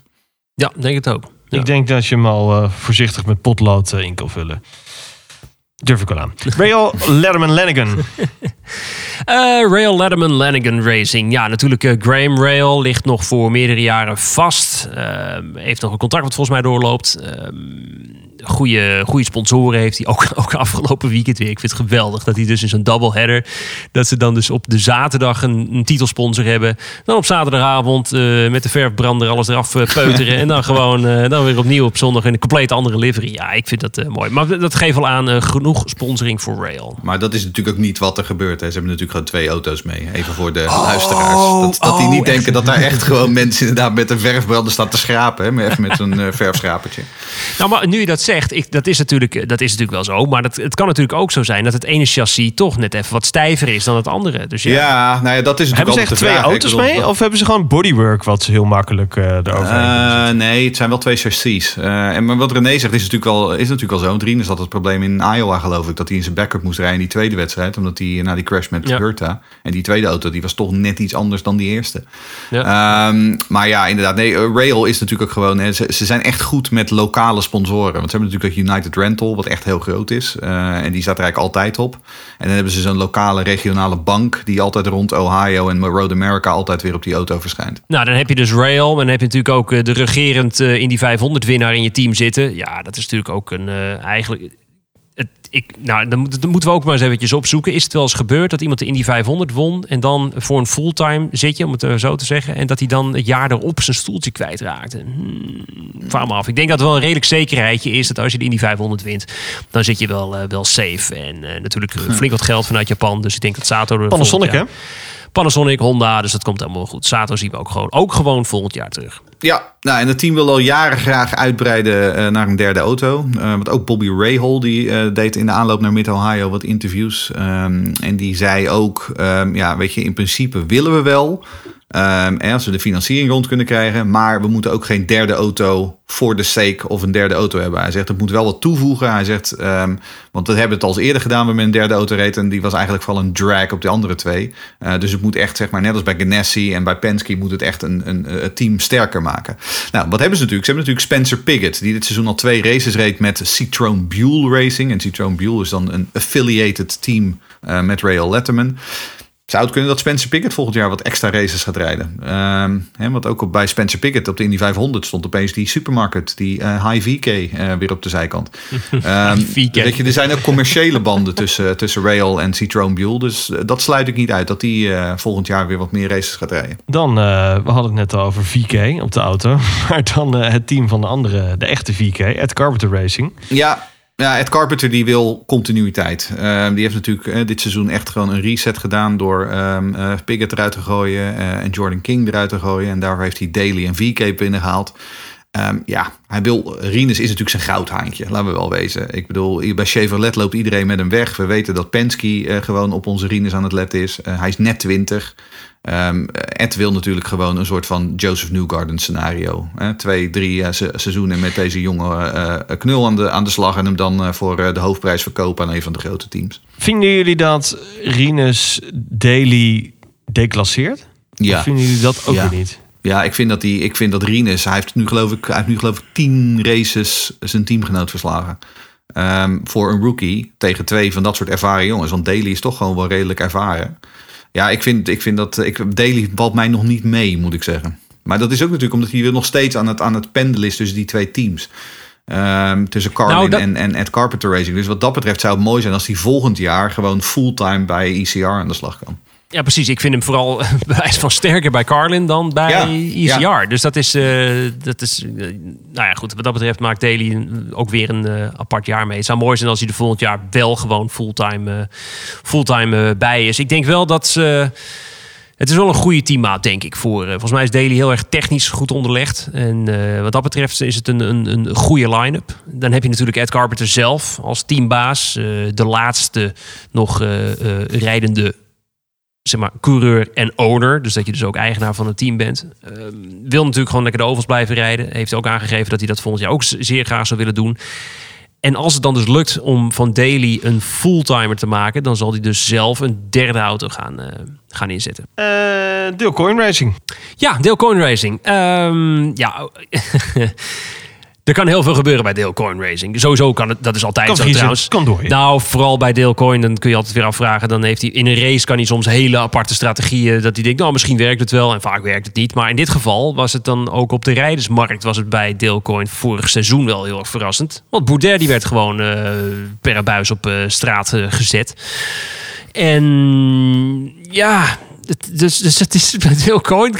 Nou ja, wat je zegt, het kan vriezen door. Het is echt geen idee. Ik heb echt geen idee in wie in die auto gaat zitten. Maar ik zou zeggen, Ferrucci moet gewoon blijven. Ferrucci in Palau, gaan we ze, gaan we ze terugzien, Jeroen? Ja, dat denk ik wel. Ik bedoel, Ferrucci is natuurlijk, heeft gewoon, Ferrucci heeft gewoon centen. Dus die gaat gewoon voor zijn auto betalen, zo simpel is het. En Sealmaster lijkt hem toch wel gewoon. Want hij is natuurlijk in die Sealmaster auto opengestapt, waar ja. Boudet vroeger in zat. Um, dat geeft wel aan dat ze dat bij Sealmaster dus ook een goed idee vonden. Nou, oftewel, die blijft gewoon. Um, en wat betreft Palo, ja, lange tijd vroeg ik me af, um, omdat die auto zo, er stond geen sponsornaam op, alleen dat Honda-logo. Uh, toen dacht ik, wie betaalt voor dat ding? Uh, uh, hoe wordt er door dat ding betaald? Dat, dat Palau en Honda een goede relatie hebben, dat weten we wel. En Palau doet het natuurlijk als, als rookie wel gewoon goed dit seizoen. Dus ja, normaliter zouden die gewoon, uh, um, zou, zou ook hij gewoon moeten blijven. Want anders denk ik namelijk dat er nog wel een ander team is dat hem uh, graag vastlegt. Hey, en dan uh, het Engelse Carlin. Ja, Carlin. Het is een beetje een geplaagd team natuurlijk. veel ellende vorig jaar natuurlijk ook gehad met telkens weer wisselen. En we hadden het net al eventjes over de leaders circle. Dat je dus, vorig jaar was het de situatie dat ze maar wanhopig van wie wil er in die auto zitten. Want ik wil wel het geld hebben voor die full season entry. Nou, als je al zo bezig bent om die auto's te vullen, is natuurlijk niet best. Nou, dit jaar is het wat dat betreft iets uh, simpeler. Want ze hebben Chilton voor de road courses. En uh, Daly die mag dan als super sub invallen bij de, bij de ovals. Ze zeggen al tijden dat ze graag een tweede auto willen hebben. Felipe Nasser werd voor, volgens mij voorafgaand aan dit seizoen werd volgens mij genoemd. Uh, heeft natuurlijk een linkje met Carlin vanuit zijn uh, GP2 verleden. Uh, ja, kijk, dat Chilton blijft als eh, de sponsor slash aandeelhouder slash zijn vader slash nou weet ik veel wat. Ehm, dan gaat Chilton gewoon blijven rijden. Ehm, het is bij Carlin ook nu weer, ook voor volgend jaar, eh, budget vinden. Ja. Dat is simpel eigenlijk. Gaan we naar het team van eh, AJ Foyt. Ja, nou ja, daar hadden we het dus net al over inderdaad. Die hebben dus, terwijl wij dit zaten te op te nemen, een paar uur geleden hebben ze aangekondigd dat ze dus volgend jaar met Sebastian Bourdet fulltime gaan rijden. Dus ehm, Ja. dat is alvast eh, vastgesteld. Dat is dus de auto die hij dit jaar samen met Dalton Kellett en Tony Kanaan zou delen. De nummer 14 entry. Ehm, en daar gaat hij dus fulltime in zitten. Ja, ehm, die nummer 4, dat is de andere, de tweede auto. Daar zit Charlie Kimball dit seizoen in. Eh, redelijk anoniem ook wel. Ehm, maar ja, zijn voortbestaan bij het team zal afhangen van eh, de centen, zoals zoveel. Maar ja, Charlie Kimball eh, is, is diabetespatiënt. Heeft al jaren een hele trouwe sponsor in Novo Nordisk. en hun Tresiba producten voor insulinebehandelingen. Eh, ze hebben ook een soort van programma dat heet Racing with Insulin. Ehm, en dat gaat al jaren, eh, zijn ze daarmee bezig. Ja, ehm, als, als Novo Nordisk besluit om aan boord te blijven... dan eh, rijdt Charlie Kimball ook volgend jaar gewoon weer in die Ford-auto. Even tussendoor, maar volgens mij, Daly heeft toch ook eenzelfde, is er ook Volgens mij wel, ja. dacht ik. Volgens mij wel, ja. Jij hebt al een fitty met hem gehad. Misschien luistert hij ook. Een, heeft, hij, heeft hij nu een fitty met mij? Zou zomaar kunnen. Nou goed. Ehm Kellet. Ja, Kellet. Ook daarvan geldt. Ja, Kellet is dan misschien als we toch weer een Formule 1 vergelijking gaan maken. Ik wil het niet te veel doen, maar vooruit. Dan hebben we het ook al eerder over gehad dat Kellet wel de Latifi van het IndyCar veld is. Eh, vooral heel veel geld, eh, iets minder talent. En, Nou, iets. Wel behoorlijk. Ik probeer, nou, ik probeer het een beetje normaal te Maar Nee, kom op. Polariseren. het is. eh, nee, het is. als, er, als de centen er zijn, dan, dan rijdt hij waarschijnlijk wel. Maar dat is niet op basis van talent. Nee, maar betaalt wel de rekeningen daar. Hè. En, en doet, om heel eerlijk te zijn, dat we dan een kleine lans, een hele kleine lans eh, breken voor Dalton. Ehm, hij doet niet zo heel veel fout. Eh, ik moet zeggen, hij af en toe eh, vind ik dat hij. Hij is een aantal keer voor, nou, is een aantal keer voor Kimball geëindigd. Ehm, ik bedoel, dat, dat is helemaal Ja, niet zo ja. verkeerd. Nee. Dus ja, ik bedoel. Ik, en, en het punt is, Ja. ik denk dus dat het zomaar zou kunnen dat Ford volgend jaar gewoon met eh, twee fulltimers, dus eh, Kimball en, en Boudet, en misschien wel een derde eh, parttime voor Kellett rijdt. Mag ik wel eventjes het race-gochme van Ke- Kellet? Dat, daar Is had ik wel een vraag. Ja, Precies, oké. daar, daar had ik wel mijn vraagtekens bij. Vooral op die zaterdagrace hoor. Tjonge, jongen, dat je dan jezelf wil unlappen ten opzichte van Hurta. Terwijl jij op dat moment misschien wel een bandenvoordeeltje had. Maar ook weer niet zo gek veel. En dan, ah, gewoon, nee goed, niet handig. En dat je dan vervolgens ook nog een caution Het klinkt als een veroorzaakt in eh. Verstappen Ocon dingetje. Nou, dat was het. Nou, ja, niet dat ze elkaar voor de baan afreden. Maar ja, je mag jezelf unlappen. Ja. Dat is allemaal prima. Maar dit was gewoon Doe op het geen veilig. enkele manier. Nee, maar dit was ook gewoon. Het had totaal geen zin. Dus, Nee, wat dat meer Montoya, eh, Jos Verstappen zou ik willen zeggen. Ja, precies. Ja, precies. Jeroen, zo'n Kellet, hè, wat zou die ongeveer inleggen? Is dat, moet ik dan denken, echt aan gelden à la eh, eh, Perez meebreekt met Telmex? Nee, want, want Perez die staat volgens eh, de TamTam voor 20 miljoen dollar eh, bij eh, Racing Point. Eh, kijk, zoveel kost het niet. Hè? Om een, om een, een IndyCar zeg je is ongeveer 5 à 6 miljoen dollar op jaarbasis. Nou, hij rijdt niet het hele seizoen. Hij rijdt een race of 10, dus dan kun je op basis daarvan wel denken van, nou, dat hij toch wel een miljoentje of drie, vier mee moet hebben. Maar Kellett, eh, zijn familie, eh, de K-Line, dat is zeg maar een, een heating system eh, bedrijf, geloof ik. En dat is het familiebedrijf. En daar, daar, daar financiert hij zijn racecarrière mee. Hij zat vorig jaar in de Indy Lights bij Junkos naast Rinus van Kalmthout. Nou, Rinus van Kalmthout die werd bijna kampioen. En Dalton Kellett reed bijna alleen maar aan de start van het veld. Hij is dus inderdaad niet zo heel erg goed. Maar voor een team als Voigt in een huidige financiële situatie situatie. Ik denk, ik denk inderdaad dat hij nog wel bijblijft. Eh, het zou zelfs kunnen dat hij degene is die de stoel voor Boudet betaalt. Nou, dat en dan is het misschien wel interessant als Boudet eh, met zijn ervaring Juist. natuurlijk ook wat meebrengt. En die kan misschien ook de rest van het team. Want laten we eerlijk wezen, heel Voigt heeft wat matige rijders, om het maar zo te zeggen. Er is Mm. niemand die echt eventjes even het omhoog kan krikken. Dus eh, misschien zijn er wel mooie tijden voor eh Voigt. Dat vind ik wel de leuke verhalen, Jeroen. Van een verwarm een installatiebedrijf, verwarmingsbedrijf. Je wel, zo'n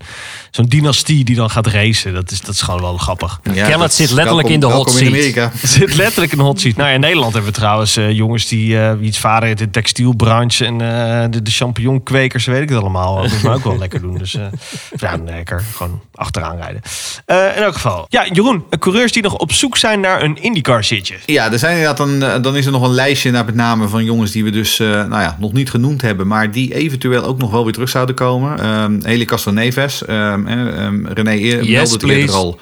Ehm, het IMSA-team van Penske, waar zowel Castroneves als Montoya reden, eh, dat bestaat na eh, dit seizoen niet meer. Dus wat gaan Castroneves en Montoya doen? Nou, Castroneves zegt dat hij graag weer terug wil. Hoe realistisch dat is op zijn leeftijd, dat weet ik niet. Ik weet niet of hij een hele grote eh, sponsor bij zich heeft. Want anders dan denk ik dat hij nergens instapt. Want dat zal toch een beetje in hè, de onderste regionen van het veld moeten zijn. Ehm, Montoya zegt dat hij met twee teams gesproken heeft. Ja, ik bedoel, kijk, ik ben Maar altijd... Montoya is toch gewoon echt een dikke pad? Die past er toch gewoon niet meer in? Wordt wel, gewoon, wordt wel gewoon IMSA kampioen hoor dit jaar. Ja, maar Hij kan nog hard sturen. Hij kan heel hard Maar sturen. ik kan ook in een Mercedes zitten. Maar hij kan nog steeds wel gewoon sturen. Eh, hij, gaat ook Ja. gewoon, hij gaat nu, de, hij gaat nu eh, komend weekend eh, Le Mans doen. Hè? Gaat, eh, gaat toch proberen die triple crown bij Hij gaat die Fernando triple crown van Alonso pakken. Ja hoor. Maar ehm, in Le Mans mag je wel ballast meenemen. Ik snap dat je een IndyCar nog wel echt light moet zijn. Misschien kun, je maar even, is- misschien kun je via Twitter kun je het even, even vertellen. dat hij, dat ja. is wat je met Daly gedaan hebt. dat hij toch gewoon iets te veel overgewicht heeft. Vindt hij vast leuk. Ja, laten, laten we wel wezen. Dit zou je toch met me eens zijn, Jeroen. Ik bedoel, als je dus de scharminkels eh, in de Formule 1 ziet. Ja, Eh, ben ik met je eens. Maar Montoya is altijd een stevige eh, jongen Klopt, geweest. klopt. En Montoya heeft daar nooit last van gehad. Want in 2017 werd hij nog bijna kampioen in IndyCar. Hè? Dus ik, ik weet het niet. Hoe dan ook. Ehm, nou, dan heb je Tony Kanaan uiteraard. Die noemde René eerder al als mogelijke kandidaat bij, eh bij Ganassi. Om, eh, om, hè, om die entry van, eh, van Jimmy Johnson vol te houden. Ja, dat zou best kunnen. Ja. Felipe Nazer inderdaad. Zou die nog misschien toch bij Carlin in die tweede auto kunnen stappen? Heeft hij wel centen nodig? Dat, daar liep het eerder dit seizoen ook op stuk, wat ik begreep.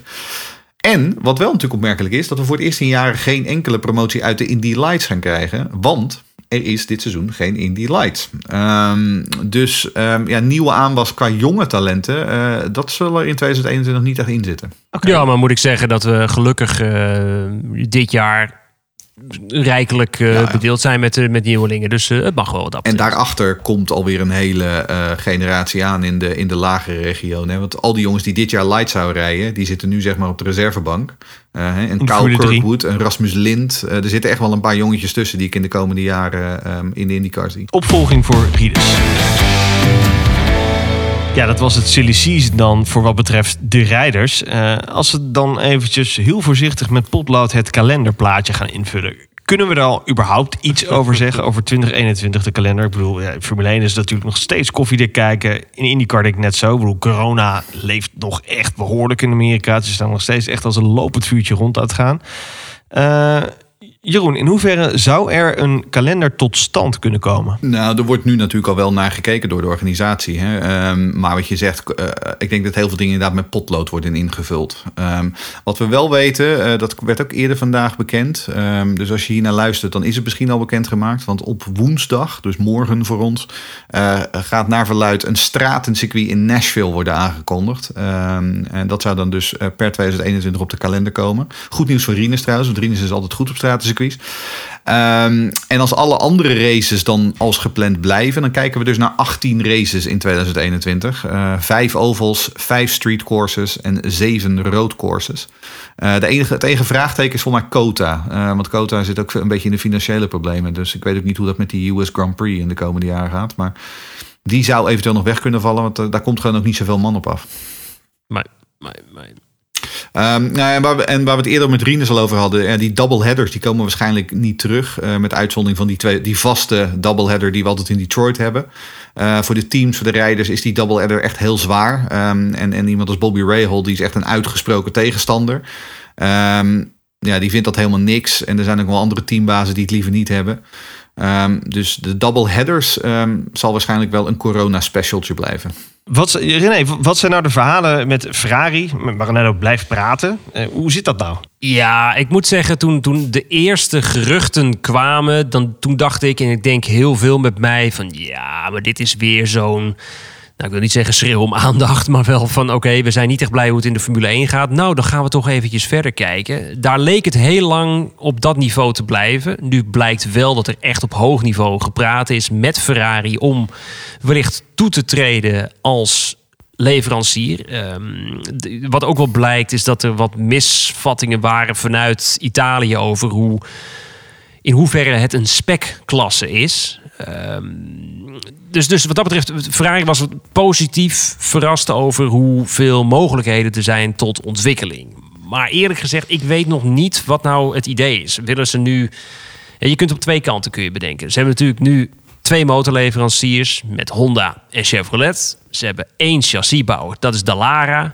Dan kun je natuurlijk zeggen van oké, we doen er een, alleen een motorfabrikant bij. Dus in dit geval Ferrari.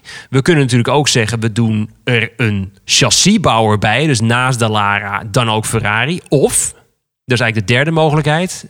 dat Ferrari eigenlijk dat stokje gaat overnemen van Dallara. En ik denk dat dat eigenlijk de, de, de, Dat de drie, dat zijn de, volgens mij de drie mogelijkheden. Maar dat ik dat weet laatste wat zie ik niet zo snel gebeuren, om heel eerlijk te zijn. Nee, Ehm, oké. Wat ik denk eerlijk gezegd is dat Ferrari ehm, best wel met een Dallara chassis zou willen gaan rijden. Ehm, want dat hebben ze natuurlijk in het verleden ook gedaan. Hè? Wie, wie nog Formule 1 keek, Scuderia Italia en zo. Dallara, Ferrari, daar zaten al wat crossbestuivingen eh, in.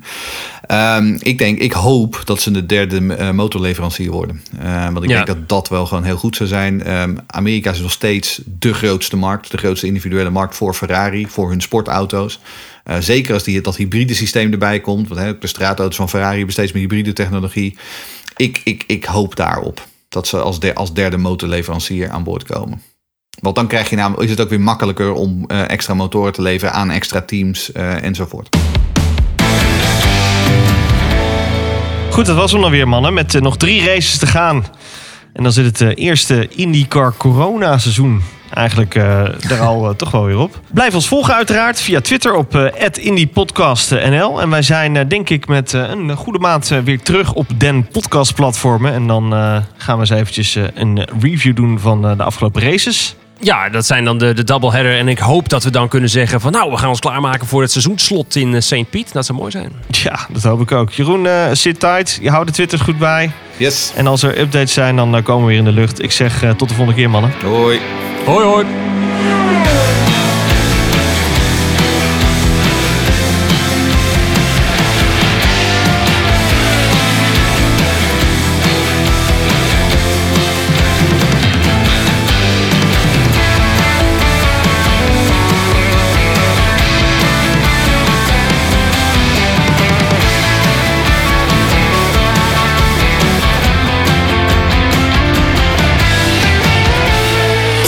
Het laatste IndyCar nieuws van Green Green Green op Twitter via @indypodcastnl en abonneer je op Green Green Green via je favoriete podcastplatform.